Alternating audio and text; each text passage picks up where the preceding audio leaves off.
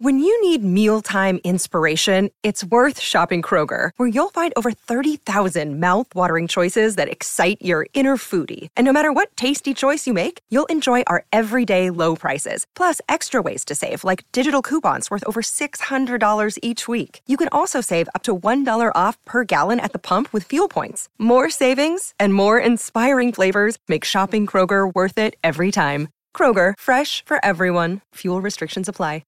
Another day is here, and you're ready for it. What to wear? Check. Breakfast, lunch, and dinner? Check. Planning for what's next and how to save for it? That's where Bank of America can help. For your financial to dos, Bank of America has experts ready to help get you closer to your goals. Get started at one of our local financial centers or 24-7 in our mobile banking app. Find a location near you at bankofamerica.com slash talk to us. What would you like the power to do? Mobile banking requires downloading the app and is only available for select devices. Message and data rates may apply. Bank of America and a member FDIC. I'm Sandra, and I'm just the professional your small business was looking for. But you didn't hire me because you didn't use LinkedIn jobs. LinkedIn has professionals you can't find anywhere else, including those who aren't actively looking for a new job, but might be open to the perfect role, like me. In a given month, over 70% of LinkedIn users don't visit other leading job sites. So if you're not looking on LinkedIn, you'll miss out on great candidates like Sandra. Start hiring professionals like a professional. Post your free job on linkedin.com/people slash people today.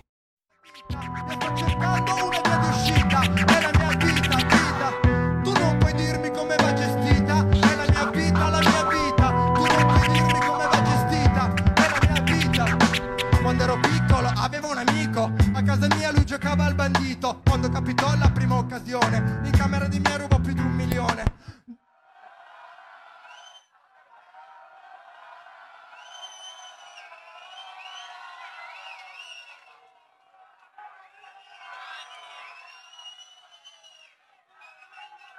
Beh, però il microfono funziona.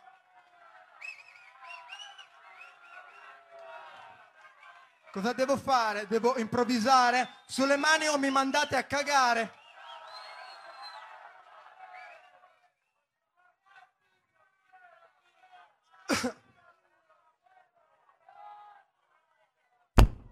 Rudy, ti vedo un po' preoccupato. Qui l'impianto, cazzo, sembra saltato. Io non so che cosa accade, ma in questo momento si vergogna anche mia madre.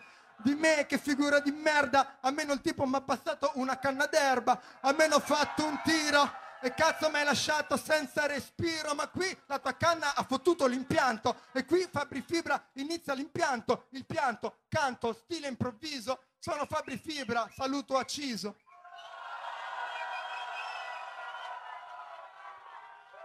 Oh, che cazzo facciamo? Andiamo a casa? È ora di riprendere il cammino. Dopo aver indagato, diciamo, quello che c'è, c'è stato nelle fondamenta di quella che poi è stata, quella che è diventata la prima rivoluzione commerciale dell'hip hop in Italia, che ha fatto arricchire non proprio, diciamo, i rapper, gli ha dato da mangiare, diciamo, però ha fatto arricchire altre persone. Una di queste persone, ora non, non ricordo se magari era. si stava parlando del direttore generale eh, della Universal o comunque uno che si occupava eh, di quel settore lì. ehm, e si domanda: ma possibile che in Italia il rap proprio non ci investiamo niente? Lo sto facendo in soldoni. E allora dice chi, chi è il referente diciamo del rap in Italia? Ovviamente era Paola Zucar che dopo AL aveva provato, cioè era entrata di merito eh, alla- alla- a collaborare con delle major, non magari in pianta stabile, però insomma del tipo se, se succede qualcosa batti un colpo, ormai, ormai il mercato era morto. E allora dice chi c'è in Italia? Chiede, in Italia chi c'era? C'era Fabri Fibra che aveva appena fatto uscire Mister Simpatia. Mister Simpatia viene come il disco dopo Turbe Giovanili. Turbe Giovanili 2002. Il disco non pompa abbastanza per la major, proprio un problema eh, di, di, suono, comunque erano basi eh, vecchie, fatte da Neffa e quindi erano dedicate a un rap più vecchio, diciamo. Lì eravamo nel 2002, queste basi saranno state prodotte eh, tra il 95 e il 98, quindi ora vado a ipotesi, quindi comunque anche i sistemi eh, audio cambiano, eh, per quanto ti puoi sforzare, se, ai tempi se non facevi un investimento non potevi avere un prodotto che la major ti diceva ok te lo passo nelle radio.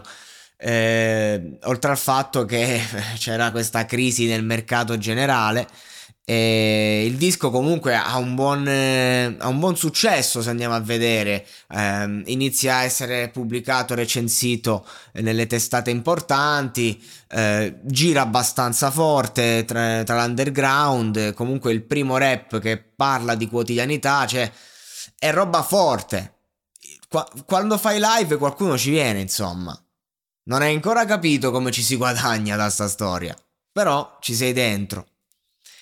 E una cosa che Fibra ha notato durante i live era che eh, la gente, magari era lì la testa mobile, appunto, teste mobili click, perché eh, quando partiva questo rap la gente muoveva le teste, no?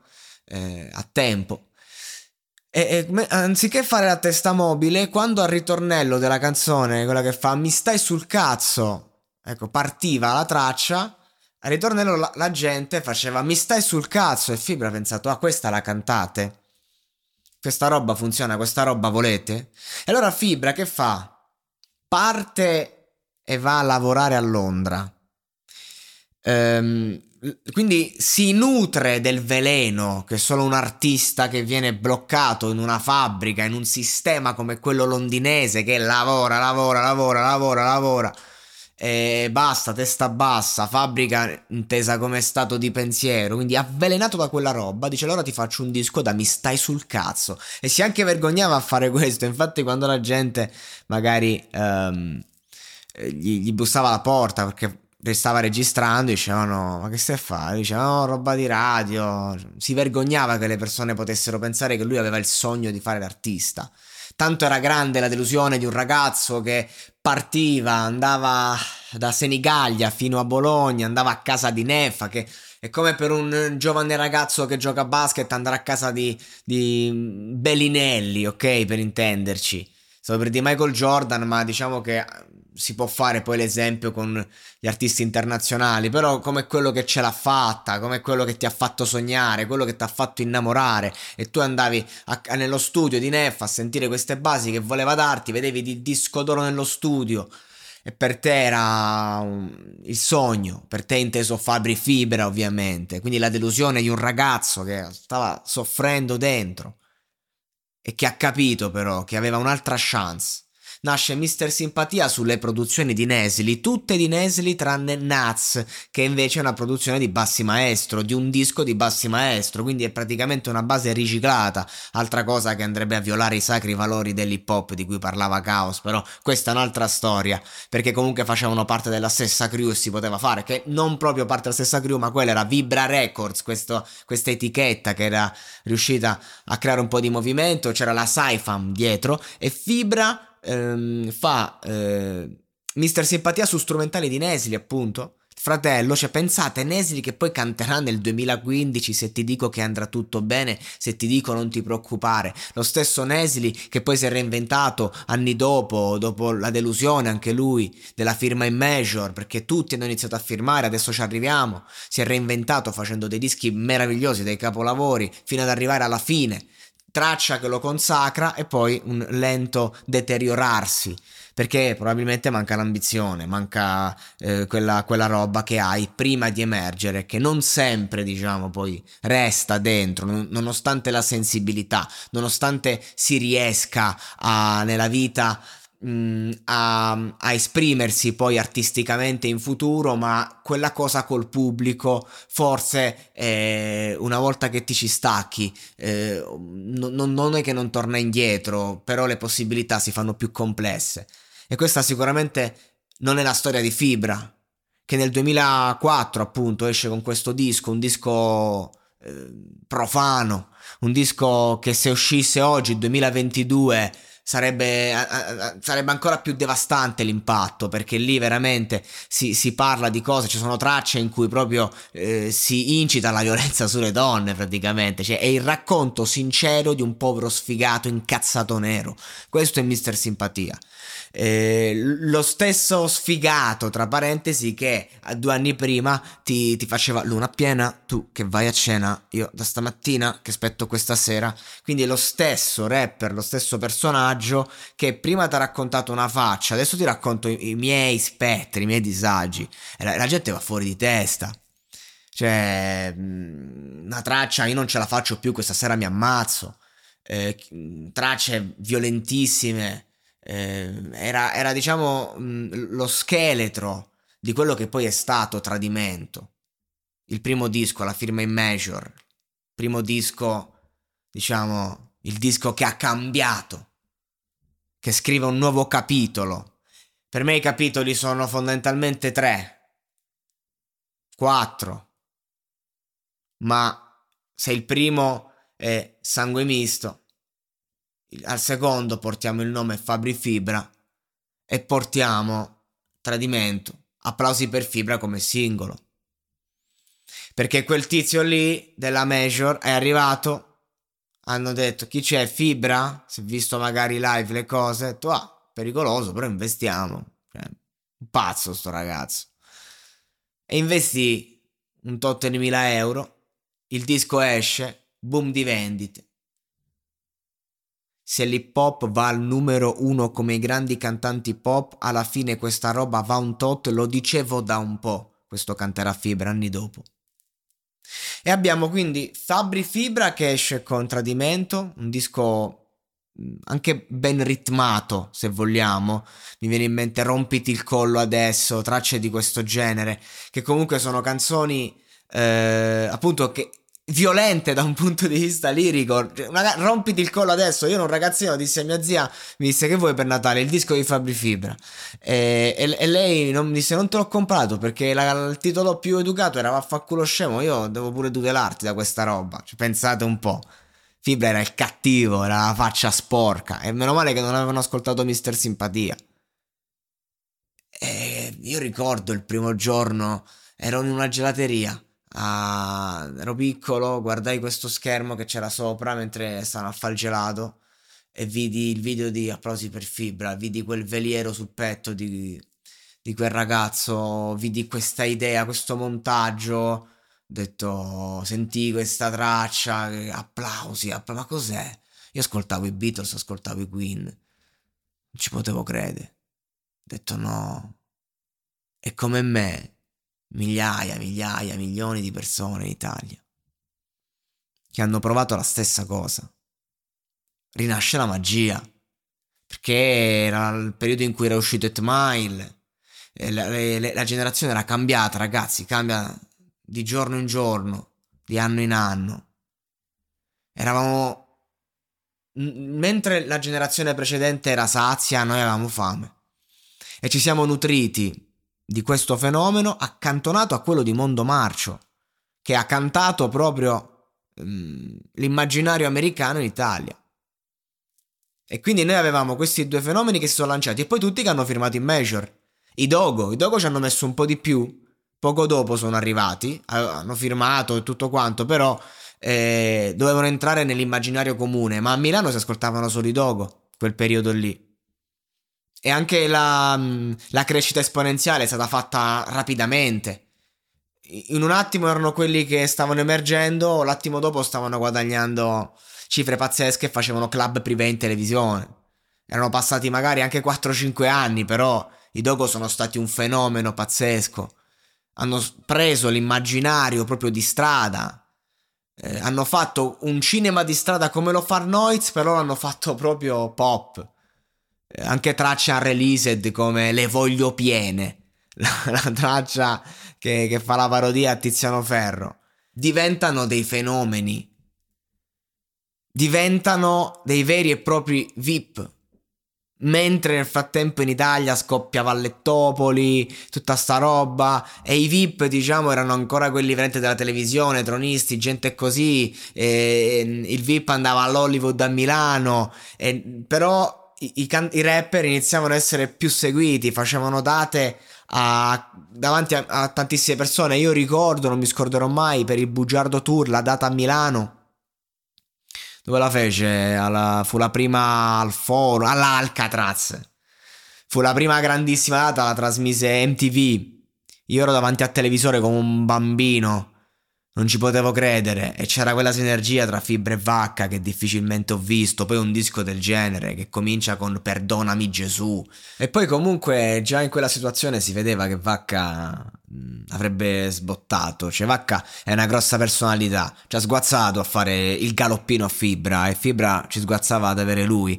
Poi però non gli è piaciuta più sta cosa, dobbiamo essere sinceri. E a proposito di Vacca, Vacca era il king di MySpace Vacca, dopo le, la grande esplosione del rap, era eh, quello con più stream su MySpace, che è come dire, mm, eh, non, non dico Spotify oggi, però sì, era come dire Spotify oggi.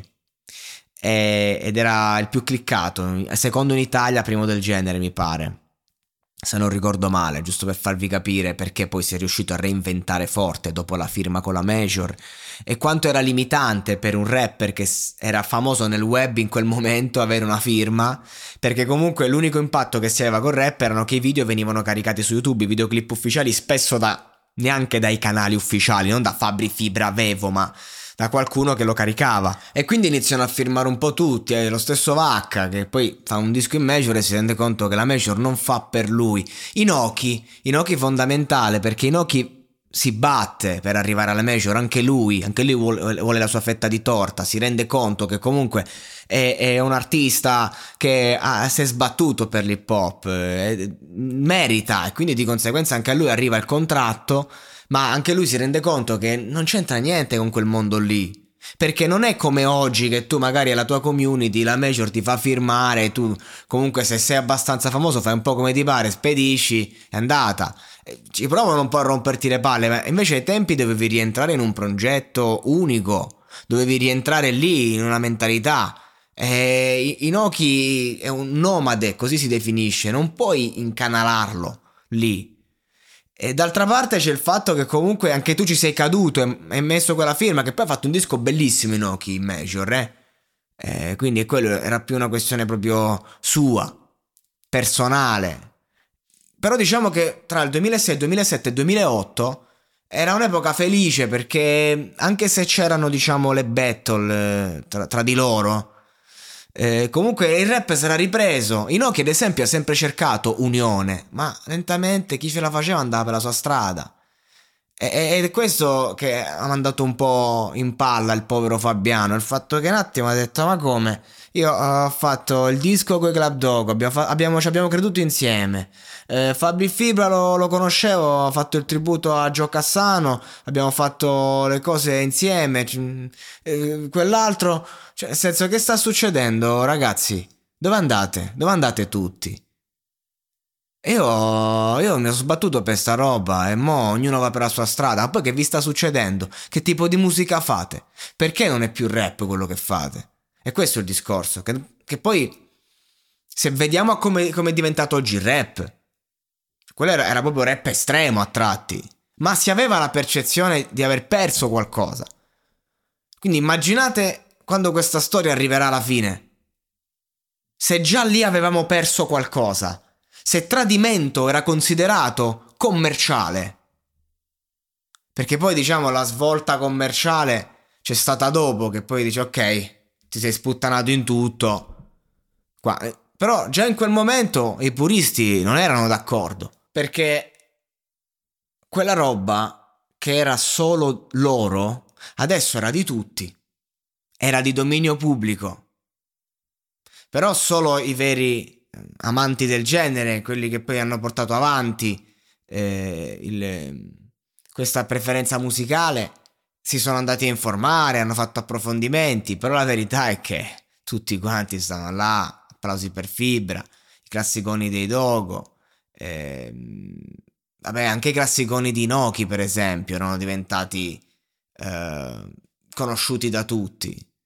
Quando ritornerò da te, vabbè, questa fu la prima canzone, me la mandò un amico su MSN.